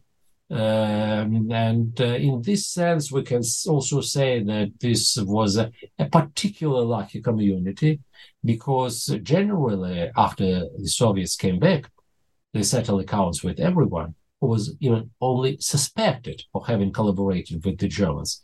And here, strangely, the Big Brother seems to have overlooked that one of you know its of its people did collaborate with the Germans. Probably not in the you know was not involved in the in killing, but still, still, and the Karaites were spared. Uh, the, and uh, unlike many other people who peoples who were who were involved, one to one extent to one way or another, and were punished collectively. So this is the story of the Karaites. Were there any detention camps, internment camps, labor camps, concentration camps in the Caucasus or Crimea?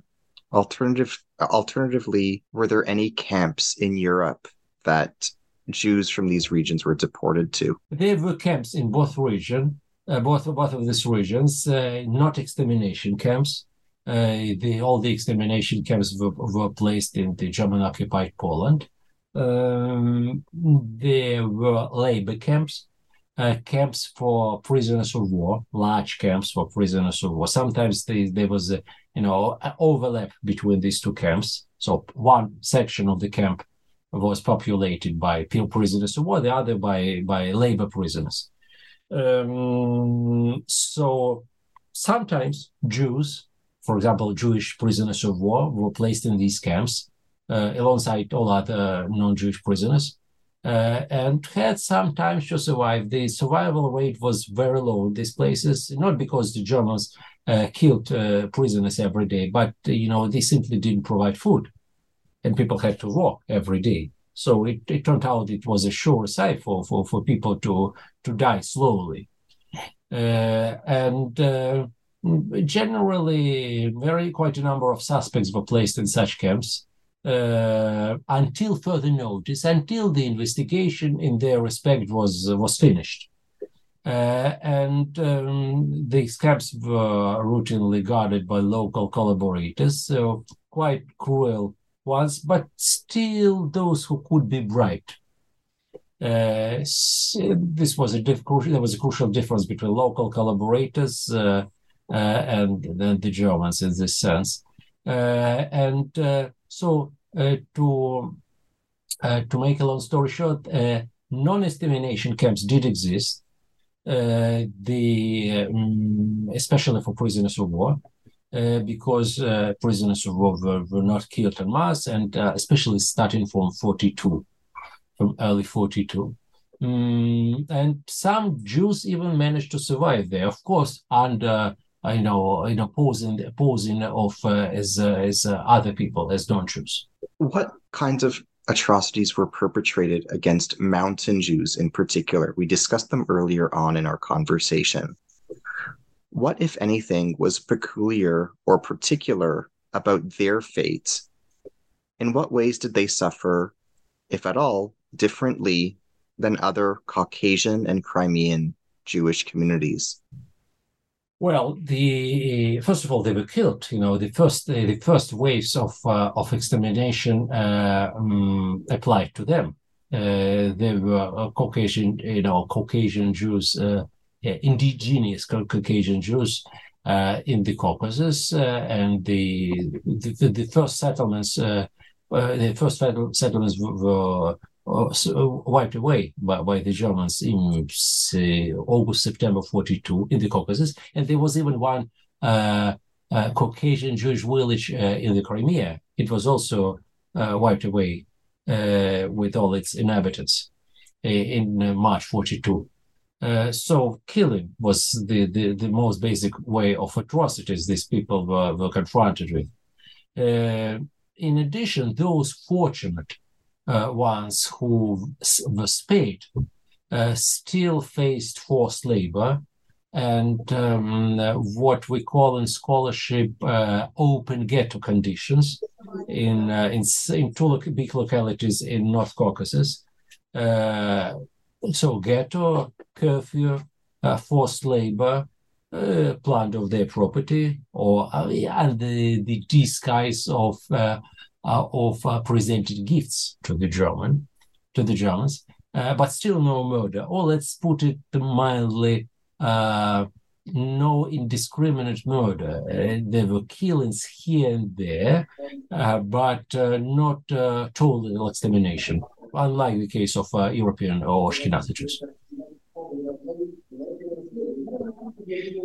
How were Jews in Crimea and the Caucasus impacted by the massacres and pogroms perpetrated against Ukrainian Jews during the Russian Civil War? Mm, in the Crimea, the Crimean Jews fared relatively well. There were no pogroms uh, uh, in the Crimea during the Russian Civil War, even though though the, the region was very unstable uh, sometimes the Reds were in charge, sometimes the Whites were in charge, sometimes the local government, the local government was in charge. But still, there was no, there were no pogroms, at least large-scale pogroms, characteristics of the Russian civil war in Ukraine, uh, or the civil war in Ukraine. Let's put it this way. And now, um, in the Caucasus, uh, there were likewise no big pogroms uh, because militarily this was a stable region. Uh, it was always under the white control. The Reds, red, uh, red came there, uh, Reds came there uh, only late during the very end of the Second World of the Civil War. Uh, and um, so these specific regions, paradoxically, um, were spared the worst forests of the of the of of the for the Jews of the Civil War. Uh, and uh, mm, in this sense, they didn't, you know, Jews who, you know, came from these regions did have this uh, painful memory of the Civil War pogroms. Uh, so, but they were, of course, clearly constituted a minority, a small minority, as uh, as compared to the to the millions of Jews who lived uh, in Ukraine. Uh, so it was they. I would, to, I would say to make a long story short, they personally did not face it, but uh, provided they have relatives in Ukraine, and I, I, assume almost everyone had a relative in Ukraine, uh, they did know about the atrocities. That, but simply these atrocities took place elsewhere, not in these specific regions. Can you tell us about the social demography of Crimean or Krimchak Jews? Where did they live? What was their population prior to World War II? What are the statistics regarding their deaths in the Holocaust? Mm, as of 1939, we're talking about something like 65,000 Jews altogether uh, living in the Crimean Peninsula. Uh, and uh, to that, we can add uh, up to 6,000 Krimchak Jews, or Krimchaks, or Krimchak Jews. Uh, the it was a, a more urban than rural population, even though quite a number of Jews, up to 25% probably, uh, lived uh, in countryside. Mm, the you know some of them occupied uh, positions in the local administration. Uh, those who live in, in, rural areas, of course, were involved in agriculture, uh, and uh, mm, Krimchaks were less advanced, uh, a less advanced community than uh, um, European Ashkenazi Jews. Uh, the and uh, they would say particularly benefited from Soviet rule, like mountain Jews in the North Caucasus, uh, and they were advanced uh, artificially, if you wish, uh, by by the local government within the framework of so-called Soviet affirmative action policy. even though, of course, we should not exaggerate the, the this a level of uh, uh, of uh, Soviet affirmative action applied to this community, but relatively they fared not bad, and they advanced significantly in the pre-war in the two pre-war decades. Um, it was a more traditional community. Uh, we're talking also about the number of children, for example, a language, a local language uh, uh, taught uh, in the family, or taught and spoken in the family, uh, and more traditional, more traditional. And the, the, Crimean Jews were relatively advanced in this sense. That means uh, it means they they spoke more Russian and less Yiddish. Looked like, uh, in many respects, like a local uh, Slavic population, and uh, Mm, even though the you know rural Jews were you know more conservative, more preserved Jewish tradition, Jewish language, and so on. Can you tell us about the social and physical geography of Sebastopol? Can you tell us about its history before World War II? What happened in Sebastopol during 1939 to 1945? Yes, Sevastopol is a, is, you know, is a major Russian military port uh, harbor in the Black Sea. It was also always a city in its own right, quite uh, mm, independent from the rest of the Crimea, uh, because it was a major base of the Russian uh, Black Sea Fleet. Um, now, for that reason, by the way, uh, Jews were not allowed to live in the city in its vicinity before the Russian Revolution of 1970. Uh, the situation, of course, changed after the ad- advent of the, the Bolsheviks. Uh, and um, this uh, city was uh, and still was was governed by the army or by the fleet. Uh, and um, there is, is and as a result, uh, uh, people who live, who settled there had something to do with the army or with the fleet the, the members of the of the of of the military, uh, members of their um, family of the military. Uh, they worked for the army this, uh, one way or another, uh, and uh, mm, I would say this was a particular militarized area of the Crimea, and where security checks were conducted uh, uh, considerably more often than elsewhere in the Crimea. Uh, because the Soviets were suspects, like the Russians before them, were suspe- suspect, suspect, was, uh, were suspecting of anyone trying to, you know, to try to, to learn about their military secrets. Uh, so this is a very, I would say, uh, interesting uh, uh, region within, within a very interesting region. We discussed Karaite Jews earlier on. I'd be curious if you could say more about the relationship between Karaite and Rabbinite Jews prior to the 20th century. Can you comment on the dynamics of the intercommunal intercommunal relations between the two communities? How did they change during and after World War One? How did they unfold during World War II and during the Holocaust? So the relations were strained to put it mildly. And uh, we can probably speak about, by the end of the 19th century, about two different communities. Uh, the Karaites uh, in the Tsarist Russia were su- successfully able to convince the imperial Russian authorities that they were in a community in a community in its own right that had nothing to do with the Jews. As a result, in 1862, 63 probably, uh, they were granted a full civil equality uh, in the Russian Empire, something that Russian Jews could only dream about and never got. Not in 1862 and never late, no, not later. So the, the, the, it turned into you know, full-fledged Russian, uh, full-fledged subjects of the Russian Tsar. Uh, unlike Jews, who were and remained second-rate, uh, second, uh, second-rate uh, subjects.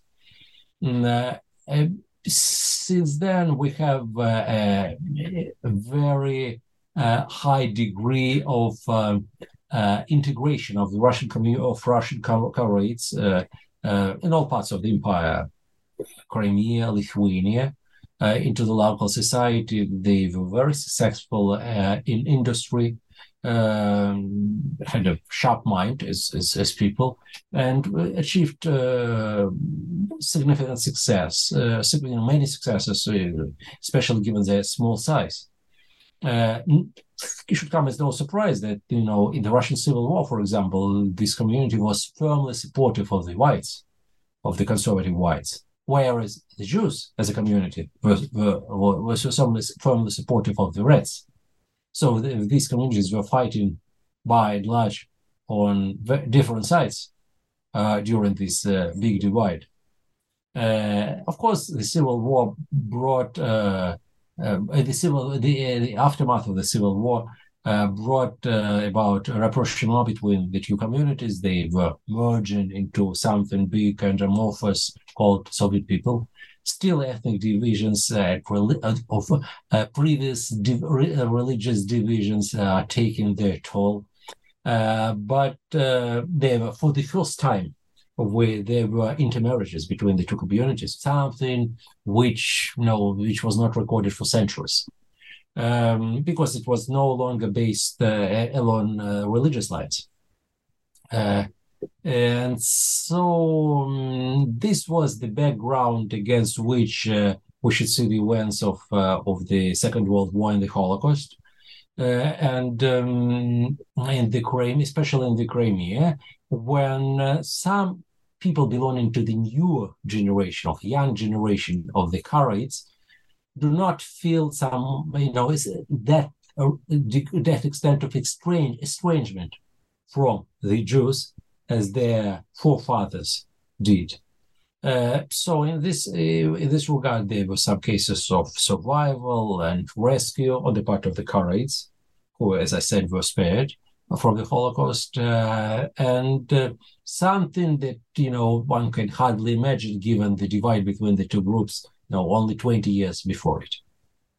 How is the Holocaust remembered in Georgia, Armenia, Azerbaijan, Crimea, and the Caucasus today?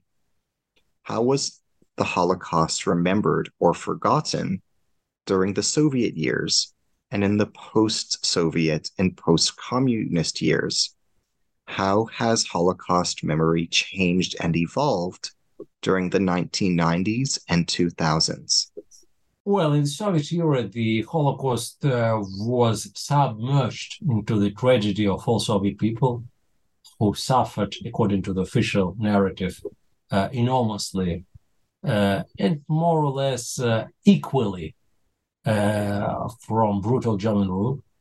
Uh, and every the, the narrative maintained that everyone suffered, everyone, and the Germans more or less targeted everyone probably it was not highlighted but mentioned on in passing the Germans uh, targeted Jews more than anyone else. But you know, after all, you know, in such a big tragedy, it's not uh, a good thing to uh, to try to to uh, to emphasize your own victimhood at the expense of someone else's uh, suffering. So the idea was to you know for it, it was I would say leaving aside uh, anti-Jewish uh, uh, undertones or overtones, it, it, it does make sense for a multi-ethnic country not to emphasize something that can bring about more ethnic uh, or other divisions. Um, especially, but if we add to it uh, a Jewish factor or anti-Jewish factor, it makes things even more complicated because uh, the Soviets, uh, after the war, had a big, big issue with the Jews and the Jewish world, and the Holocaust uh, was a Jewish issue par excellence. So for them, it didn't make sense at all to emphasize something that could give more points, could be capitalized by the Jews, uh, and could strengthen or empower them. So this was a story that uh, was uh, uh, kept going for post-war decades until the country collapsed in 1991. Since then, they, we have different countries with their own narratives. Uh, the Russian narrative, uh, um, of course, differed from 1990s to, to today, to Putin's era. Even Putin's era is not the same. You know, there were something, uh, you know, there were uh, something that took place 20 years ago and something that is going on now. The Holocaust, uh, for the first time, it is, it, you know, it, it started uh, taking place already in, in the 1990s, was mentioned even by Russian officials as a part of the general tragedy. Uh, it was uh, it rose to prominence in the under Putin, who repeatedly emphasized that the Jews suffered enormously. Uh, we all suffered, but the Jews suffered enormously. Probably he doesn't say more than anyone else, but he he does emphasize Jewish suffering uh, as you know as a unique phenomenon in its own right. Mm, in the North Caucasus, which was uh, a Russian and East Russian territory, the the mm, Holocaust is remembered, especially in the areas where uh, mm, uh, exterminations uh, extermination sites are located. For example, Rostov district uh, and Stavropol district. Um, it is uh, remembered as a, you know, by, by, thanks to the efforts of the local Jewish organizations. I would say the local authorities are pretty much reluctant to to support this initiative. Probably they do it uh, because uh, the central government demands them to do so. Uh, and uh, but the local population, I would say, if it can be separated from the local administration, uh, reveals understanding. Some of them uh, uh, takes part uh, in memorial activities. Um, and these memorial activities are taken, I don't know, take place on a relatively large scale. By the way, the unique feature of the memorial activities in these areas is a very high degree of the involvement of the Russian Protestant organizations that work in concert with the Jewish organizations. Uh, an entirely unique phenomenon for this uh, for this region. Uh, now, uh, if we're talking about Transcaucasia, that is three new states, Georgia, Armenia, and Azerbaijan, um, they had their unique uh, stories and unique approaches that sometimes have some in common with the Russian narrative, but generally it is a different story. First of all, we should, of course, say that, you know, the Holocaust did not take place there. The German army more or less stopped on the uh, today's Russian uh, Georgian border. It didn't advance further southwards. So it is there for them. It is a story that took place elsewhere.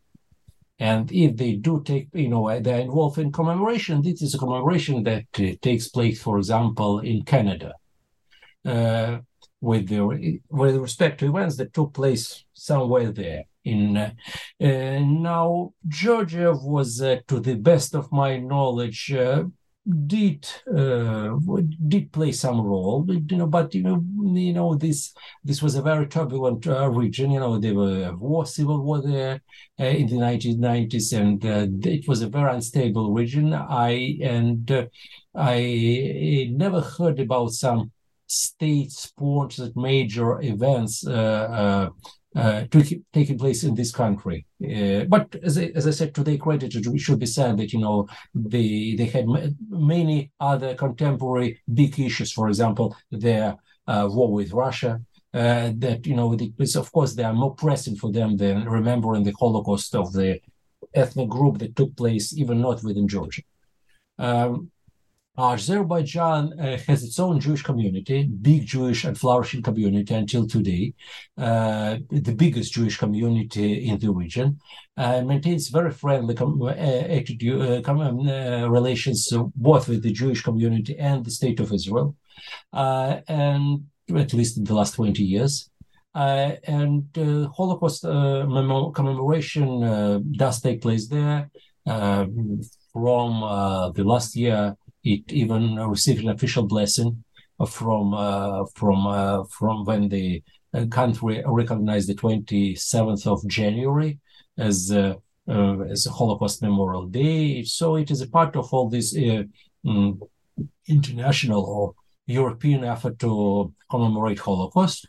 Uh, Armenia is a more difficult case to analyze because, um, to the best, first of all, I never heard about the big uh, Holocaust um, commemoration events. Second, there was an extremely small Jewish community there uh, it was it was always very insignificant in terms of numbers. Now it is even even smaller. Uh, in addition, they had have their own conflict uh, with Azerbaijan, which is no doubt more pressing for them than the Holocaust of a, a very small ethnic group that took place elsewhere.